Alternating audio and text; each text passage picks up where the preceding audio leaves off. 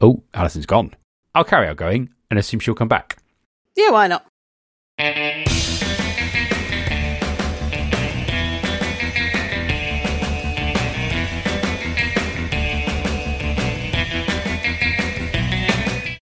Hello, everyone, and welcome to Octothorpe, a podcast for science fiction and science fiction fandom. This episode is a special episode, and we don't know when it's coming to you. Ooh. I'm John Coxon, I'm Alison Scott. And I'm Liz Batty. and today Liz has made us read a book. Yes. I mean, this is the the first of probably three episodes in which we all read a book. One of us chooses a book and we make the other two read it and then we're going to discuss it for you. And the book which is up first happens to be my choice, so I should start with why I like it and why I made these two read it. So, my book choice is A Face Like Glass by Frances Hardinge, which is a 2012 book.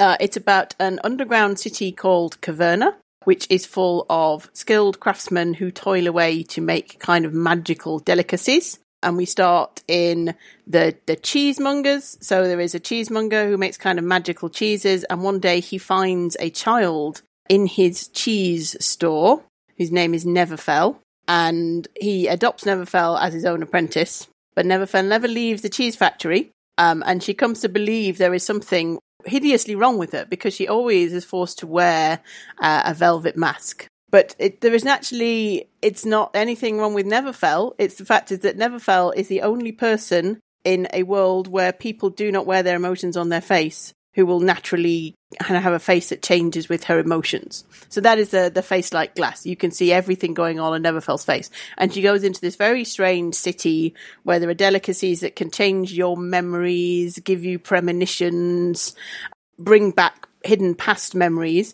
but where no one can ever show emotions on their face unless they have a, a face that they were trained by a face smith to show that particular emotion.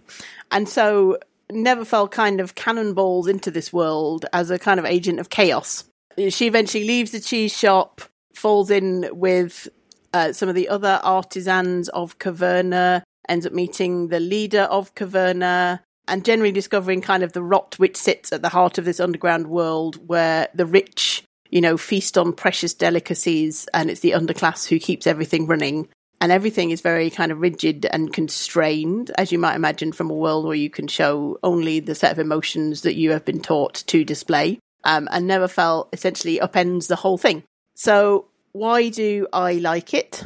Uh, I think it's one of the first Frances Hardinge books I've read. I've read nearly all of her books apart from the new one, and I felt John Alison had not read enough of her books and should be made to read more. Um, I just find it, I find it hugely, hugely imaginative. There's a whole load of different different things going on, possibly almost too much stuffed into this book. But you know, there's whole sections about the cheeses and the names of the different cheeses, and a morsel of this cheese will, you know, show you your greatest fear or greatest power.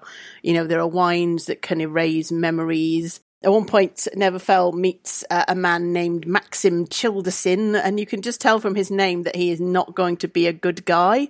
Spoilers, Liz. Nominative determinism. Spoilers if you don't pick that up within the first few minutes. Well, I mean, maybe we'll get into that later, whether it is a little bit too obvious. But I just, I just kind of find that it's very, just kind of filled with delightful things at every turn. I love reading kind of every page of it and reading about the different things, while it also has a, you know, a fairly, some fairly serious messaging and some fairly serious things going on in it. I just love every page of it. And I love Neverfell. I like a lot of Frances Hardinge's heroes and heroines, um, who are generally children or young adults. And I just love the way she gets plunged into this and essentially ends up winning out by being completely unpredictable because no one really knows what she's going to do, even though she wears all her emotions on her face. So that's why I picked it. So, Alison, have you read the book? I have read the book. I read the book when I was supposed to. Well, all right. I read it pretty quickly. It's quite a long book. This is a young adult book which is pretty chewy. It's about 500 pages, which feels like quite a big book. Um, I read it in, in two or three chunks. I read quite a lot, and then I got to a point where I went, because as Liz says, a lot of different stuff's going on. There's this and there's that. It's got multiple great premises. It's got these these craft projects that have are imbued with magic, and it's got the whole face thing um, about which I'm going to talk a bit more about. And it's got um, an extraordinarily interesting cat burglar, and it's got this really strange society, and it's got underground living and just huge amounts of stuff. Um, and so I got to about halfway through it, and I was like, okay, I, I do not myself like to be delighted on every page. I like books that tell me a story where all the words support the overall theme and the underlying message. And I like to you know, I, I, I, like to be, yes, ex- absorbed in a world, but, you know, she kept bringing in a new thing and I'd be going like, oh, one more thing. She's never going to pull this back together and there's far too many loose ends and why am I bothering really? And I guess I'll just have to go on. And then I think literally in the next chapter, she starts bringing it back together and, and in fact, everything turns out to be all one part of one fairly well put together whole and it all fits in and it's fine. It's, it's better than fine. It's a really good book liked a lot. Um, I will. Yeah. I will say I find it like I, am The episode title is going to be "I don't like being delighted on every page" because uh, I have never heard such a nihilistic uh, view of literature. Uh, it makes me very happy. I, I mean, I, I do know what you mean. I mean, sorry, do you carry? I mean, I mean, it can get a little bit like it is. I mean, for a book which is all about delicacies, it's like it's too much rich food. So the other Frances Hardinge book I read, I've slightly forgotten the name, is the one about the coastal divers and the old ones and piracy and, and that had far too much stuff on it and I didn't feel it came back together in a satisfying whole. I got to the end of the book, read it, going, oh, I wish I'd read the book that this is obviously a sequel to that, that she didn't actually write. She wrote this book that that had been my only previous experience, but I think this one she does actually pull the whole story together. It's got a very good ending. I think it's pretty great. I wanted to say a little bit more about a couple of things. So my subtitle for this book would be "A Child's Guide to the Class War." Because this is a, not actually a book about um, cheeses and magic and caverns and wonders and delights at every turn. This is a book about how you systematically oppress an underclass. And that's good. That's the proper, that's the sort of nihilistic theme I like to see in novels. So I really like that. And I wanted to pick up one thing about the faces, which ties into that, which is if you are a member of said underclass, you are delivered five faces, which include things like expectantly waiting for orders and diligently carrying out your tasks. And if you're kind of an artisan, a middle class sort of person, you get a fairly good range of faces that gives you a lot of emotions. But only the, the super rich people in this world actually get a really good range of faces and can go and get custom faces for particular emotions they want to exhibit and things like that. And I thought that was quite clever. It also ties into the, the whole class war theme of this novel. I enjoyed it. I read it. I read it quicker than I thought I would, because um, uh, as Alison and Liz have said, it's not a short book, but it does read very quickly. Uh, and I did find uh, several of the concepts very delightful. I found the ending a bit disappointing. I wished it had ended 30 pages earlier. I just the bit where they all actually make it up to the surface, I was like, I didn't need to see that because it just felt. I would much rather an end where the Drudges had actually taken over Caverna rather than uh, being refugees. I don't know if I like the underlying message of if you are the oppressed, you can leave, rather than if you are the oppressed, you can rise up. I think that is a very British take on an underclass. I imagine if Frances Hardinge was French, this book would have gone a different way. And I think I would have rather the French ending. But that's a very minor quibble. It's the only thing I didn't like about the novel. Um, and I did very much enjoy, especially how Hardinge brings together some of the characters which don't seem obviously related at the start and brings them together and also kind of makes sense of some of the things that have been happening that as soon as she points them out, you're like, oh, I should have realized that's what's happening. But you're not necessarily thinking about it in a way that would let you notice, which I thought was good. Um, I very much enjoyed that. I did love the Kleptomancer. I did think the end of his story arc was like, this is a really interesting character. I don't really know what to do with him, so it ends now. and I'm like, no, I don't. I didn't like. Yeah, I didn't think it cohered as well as Alison did. I don't think, but I did still very much enjoy it.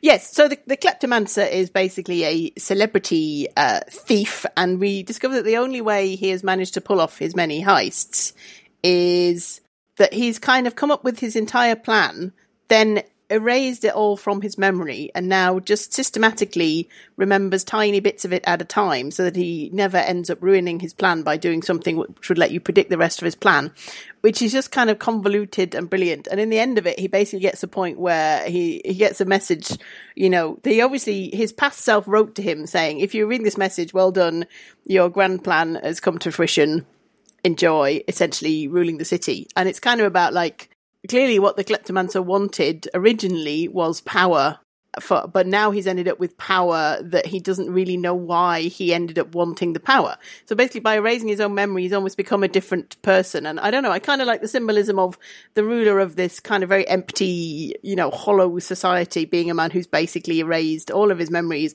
and now can't remember why he spent years and years setting up this elaborate plan to, to be the ruler because he wasn't, he's not the same person who set it up.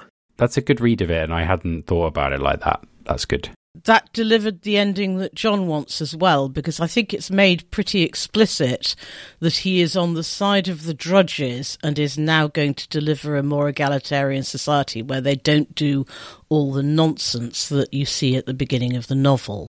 And in exchange, in the outside world, because we assume that we're going to get some free trade as a result of this, in the outside world, they will now have the artisanal skills that Caverna's been holding to itself and all the magic.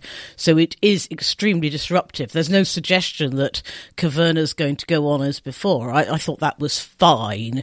And I, I liked the Kleptomancer's ending. And I really liked the way that selectively removing bits of memory was key to the plot of this novel, and I would have quite have liked to have seen a bit more of that. I'd also have liked to have seen it brought into play earlier in the novel. So, but this may be a thing that would make it more like an adult novel. So this is there is a how much you, can you do of this in young adults? So they they do a certain amount of it, and they explicitly say that's what they're doing. You know, if this had been written for adults, I think you'd probably have had lacuna in the plot earlier on that you would realize made sense because of the because of the memory removals. But that that doesn't happen because it, it's not a very complicated. It, it's complicated in kind of um, plot and structure, but it's not kind of. It doesn't have that second level of complication that that a more tricksy adult novel will probably have. Yeah, I think it's a it's a fairly straightforward plot, and it is kind of a little bit episodic kind of have the first section where you know she's with Grandible, the cheese, the cheesemonger. I love the name Grandible. And then she's coming out and discovering this new society, and you get to do the very lovely thing where the central character is discovering the society at the same time as we are, and so you can introduce everything through her eyes. And then there's kind of a segment with the leader of Caverna, who Neverfell ends up working for as a poison tester, um, and who uh, comes to a not particularly sad end uh, and then you kind of get into the end section where, you know, Neverfell is on the run, discovers what's going on with the drudges, and then, you know, leads them, many of them, to the surface of Caverna. So it's kind of like split into chunks, but it kind of has a section with the, the leader of Caverna and kind of gets that done and out of the way. So it's not trying to pull in every single thing together at the end. I don't know if that's a way of making sure you don't necessarily have to remember a crucial thing that happened on page 200 by the time you get to page 500. Yeah, I think that's fair. Oh, oh no, it does though, because the poisoning is all part of one of the many grand plans that are playing out through this novel. So, so many of the characters have a plan. Neverfell's really the only one who doesn't. I did have because I think about the faces a lot. I was like, this book has several great premises, but the the faces are, I think, the most great of them. There are a couple of things that I felt unclear about. I believe that the reason that the drudges have very few faces is because the children are separated from their parents and then put into a nursery where nurses have only show them the faces they want to learn. But that doesn't really explain to me why the rest of the people in the society are going along with the whole separating children so that they, they don't learn all of the possible emotions. And I'm also quite skeptical about the idea that you'd actually be able to interpret facial recognitions if you'd never learnt to as a baby. So those two things I feel were were kind of big holes that you know fantasy books can have big holes in them. It's fine, but I, I always go well. This feels like a a big hole to me. I don't think the first one is a hole because it's kind of explicitly mentioned that all the babies are strange and silent. And I think the implication is it's something about being in Caverna, who is implied as a sort of maybe a living magical organism.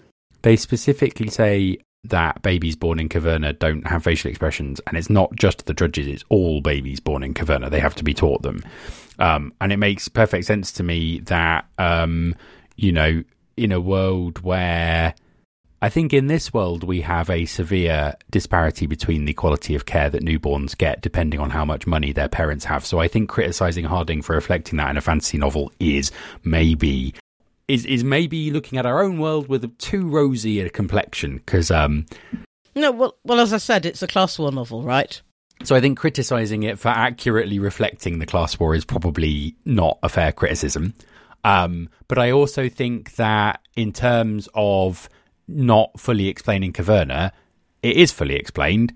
It's magic. like, I do not mind a fantasy novel being like, there's some magic. That that like I don't need I don't need like I love that the expanse explains FTL and like has like a coherent thing, but I also don't mind that Star Wars is just like there are hyperdrives and it's fine and Star Trek is like we have warps and those are numbers and they don't really make any sense, but we didn't but if you go up 10, you turn into a lizard, John. like, I think you're allowed one kind of. Uh, this is just this is just like a thing you're going to have to go along with, especially especially in fantasy. But I think a lot of genre novels do tend to. Um, I think I think this novel might have more than one thing like that. I don't. I didn't. The only thing I don't think is fully explained is like, well, like the true delicacies, like, and the fact that it's magic but it is magic, and that is enough explanation for me. I don't know. I, I, and I think she uses it to do interesting enough stuff that I'm not annoyed. I guess. When I said I didn't think Caverna was properly explained, it's just kind of it's suggested that Caverna is a kind of magical living organism, but I would have liked a bit more about why, you know, motivations for my magical living city. So I one of the things I kind of love is how she sets up the faces being like, you know, you can literally read someone's class from their face because of how many emotions they have. But she also doesn't neglect to say, you know, the drudges are shorter. The drudges, you know, do not have access to good food and water. The drudges do not look to be in good health, whereas the the higher up citizens of Caverna are, are functionally immortal thanks to delicacies they can afford to take. Uh, so I like that that all ties together. About Caverna the city, I mean, I don't know. I like I like a bit of bit of uncertainty. I mean, it was not really clear to me whether Caverna is really a living organism and the the cartographers are learning to speak the language of the the the place, or whether the cartographers are just having some kind of enormous shared mass delusion on what's going on there. So you know, I'm gonna I'm I'm all right to go with that as just a a thing your point about um, the drudges and not having access to faces that let them kind of express themselves is really interesting because I think it reflects the state of media.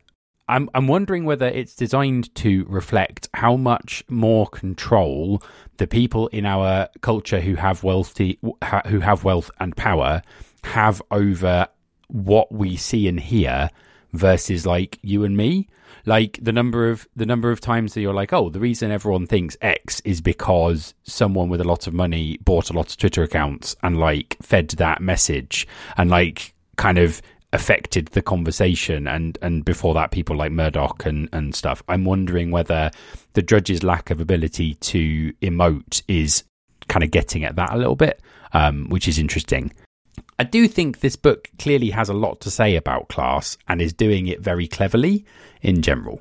Uh, and I liked that a lot. Yeah, and it feels like I don't really know enough about children's literature to say this. We need uh, Ali Baker on this. Farah.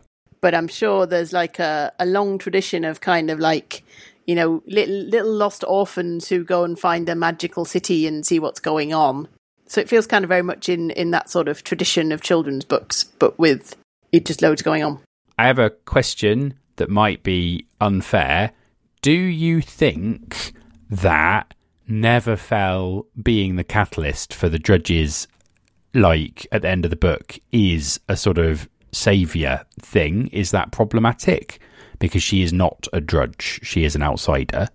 Or, like, is it understandable in a children's book that you have a heroine and they make the plot go? And how do you square that circle, I guess? That's interesting because she is kind of an outsider, but you could argue what she brings them is she literally brings them the tools of rebellion on her face. Um, and she she does catalyzes, but you know it's not that she persuades them all to rebel. They were kind of almost primed to do it, but didn't have the tools to do it themselves. And I think Hardinge does bring in erstwhile a lot, who is Neverfell's um, drudge friend, and really kind of maybe only genuine friend in the book who doesn't have his own sort of hidden agenda for which he's using Neverfell. Um, yeah, you could argue you could you could maybe have made a bit more of that because she is the outsider. Um, but that's also a classic plot, isn't it? Kind of the outsider who you know brings tale of brings something new in or stories of something new, and that leads to a rebellion happening. Yes, and I think the the society's been structured so the drudges needed a catalyst here. I, am not sure how you could have told this story to have a drudge led rebellion given the premise.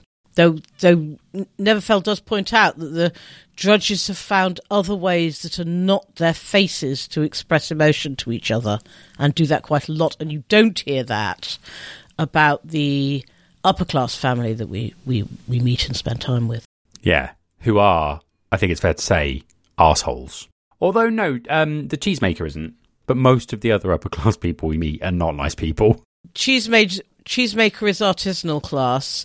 Um, well, the cheesemaker has been at court but has rejected it, which I think is the key thing, right? Like he has the class and then rejects it. So the courtiers are kind of soaked in it and it's not that they're all being actively terrible. It's that quite a few of them haven't really thought about it. You know, they they're very unquestioning about their privilege. So that that's one of the themes, isn't it? You know, they don't wonder why it is that they're growing stronger and fitter than other people around them. Yeah, and we see that, you know, Grandible rejects that in one way by essentially walling himself off from the rest of the city. And then we see uh, Zouelle, the niece of our villain Maxim Childersin, who she doesn't really befriend Neverfell at the start. She's happily going along with her uncle's schemes and, and using Neverfell where she fits in with it. But she is the character who really does come to have all that challenged and, and, and in the end reject it and decide actually, yeah, this is a corrupt city and, and, and I'm getting out. It's interesting because although at the beginning I completely believe like Zouelle as a very um, manipulative person who is using Neverfell for whatever she can use Neverfell for. By the end, I also completely believe that Neverfell has won her over. Um, and I like the book's kind of testament to sometimes if you put trust in someone or if you put your friendship in someone, they will, like, that will kind of reap its own dividend. And I like that as an as a message generally. Uh, maybe because I am a sap. Trusting soul, John. I am it did also ring true to me that you can see how being friends with Neverfell could be incredibly annoying at times. I mean, she's a wonderful character, but she is can be quite irritating. You know, she's kind of constantly on the move. Everything is new to her. She takes an interest in everything. She's got a you know 10 second attention span, um, and I find that to be a very realistic, you know, a very realistic depiction of someone. You don't want her to be the perfect saint who comes to bring rebellion. Okay, um, so so yeah, she's taking the role of a child in this novel, and so yes, she does all the things that children do. She's very naive. She's very trusting. She fails to appreciate the political shenanigans, which are completely ludicrous. I, I mean, they're, they're they're they're very much ramped up from even the even the maddest real world courts because and, and that's shown as a function of the Grand Steward having had a 500 year reign in which everyone else at court has been developing backstabbing strategies. I mean, I, I really like Fell. I thought she was a very enjoyable character to follow along with. I didn't interpret Neville Fell as the child at all. I interpreted her as a love letter to ADHD. and I was like, I saw a lot of me in Neverfell. I very much liked the solution of maybe just not planning will work, and it did. And I was like, good, because that is uh, again, it speaks to me. I don't know whether that was on purpose. Um, I don't know whether Hardinge has any uh, experience with ADHD or any friends with ADHD, uh, but certainly I saw aspects of me in the character, and that that made me happy. I did also. There's I don't know. There's a lot. The part at the end where the novel turns into a heist. Uh, we haven't really talked about that, but there's a part at the end where Hardinge uses like a very kind of tried and tested heist movie trope to great effect, which I enjoyed very thoroughly, and that was very good.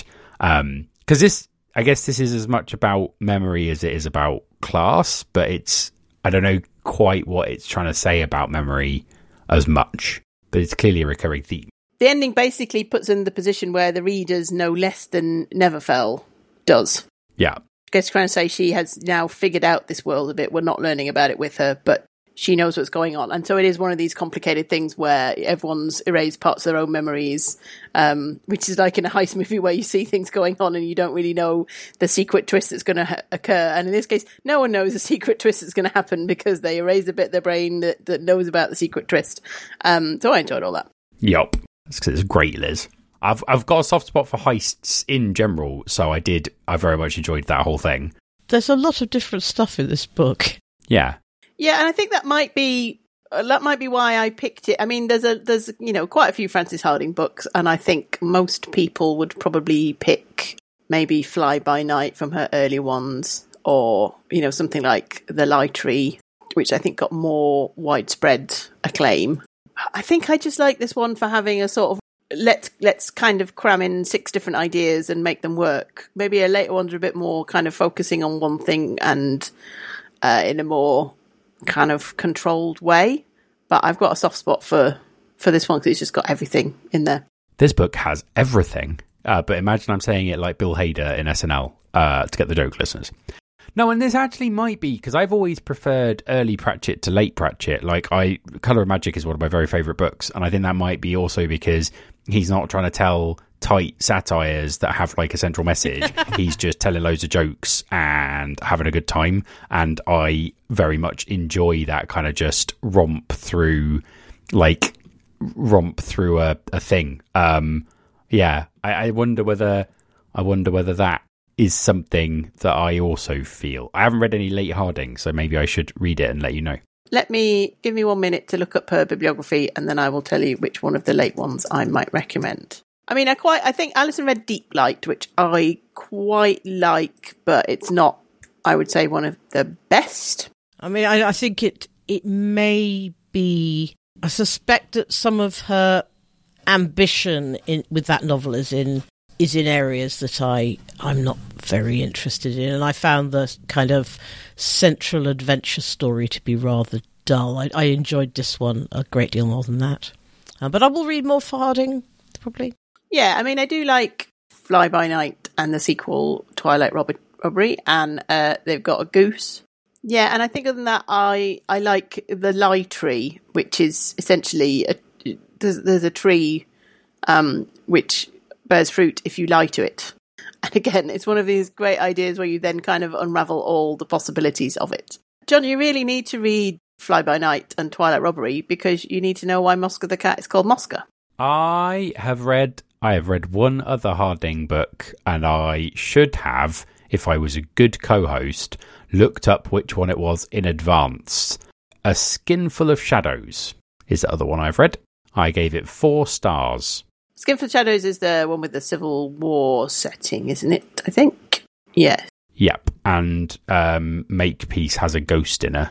Yes. I remember enjoying it. Um, I don't remember many of the actual details. I just have an impression of having enjoyed it. But no, I, I, will. I will probably read more Hardinge uh, in the future because I have liked the two books of hers I read. I think I would give this book a five star. So maybe I liked it more than Skinful of Shadows. Ooh, I'm going to declare my pick a success even before we hear what Alison would give it. Yeah, because I, as as John finds very annoying, I have stopped giving star ratings to things. Um, it's true that My Goodreads rankings are sort of like they're not like a nice normal distribution. They're sort of really like tightly compressed around like the 3.5 to 4 star mark because I don't know, I feel bad like because everything on Goodreads is like pushed up to the higher end of the star rating distribution. So I feel bad if I just like, oh, yeah, that was all right and I give it 2 stars and it drags the rating down. But I also try not to put star ratings on books by friends or not for a little while later. Anyway, what did you think of the book, Alison? Overall, I thought it was jolly good. I think people should read it if they like, um, you know, fantasy that's got some some pretensions to doing more than just telling a story. Um, books about interesting societies. I do. It, it's fine, and it is quite long, but it's an easy read. So you know, it's a great book to to just get stuck into and enjoy. Recommended. Do you have? Do you, oh, do you want to sum up, Liz? Do you have anything you want to sum? No, just I'm I'm I'm glad you liked the book. I'm glad uh, I liked rereading the book, and I'm glad that you know. Sometimes when everyone likes a book, the discussion is not actually that interesting because it's like, oh, we all like that. Hmm. Um, so I'm glad we got a good discussion out of it uh, without having to pick a really contentious choice or anything. Don't worry, listeners, because when we've done the first three of these, we'll be starting to pick more avant garde choices. And I'm sure Liz will pick a couple of absolute shockers uh, in that bit. but they will be they will be shockers that Liz picks as revenge for the fact that at some point I will make both of my co-hosts read Rogue Squadron by Michael A. Stackpole, a book with no redeeming literary merit whatsoever, but which I still love. Okay, so I don't. I'm not convinced you, you're going to like my choice, guys. I should probably reread it and then make sure I am happy to still recommend it. I can't remember either of your choices. Anyway, that's for maybe we. That was the Octothorpe podcast, and it's goodbye from me. It's goodbye from me. And it's goodbye from me.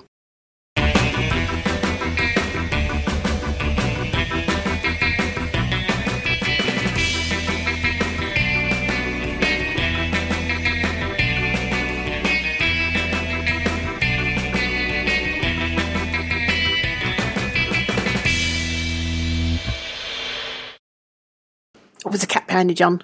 What? There's a cat behind you. Is there? Hello. She says meow.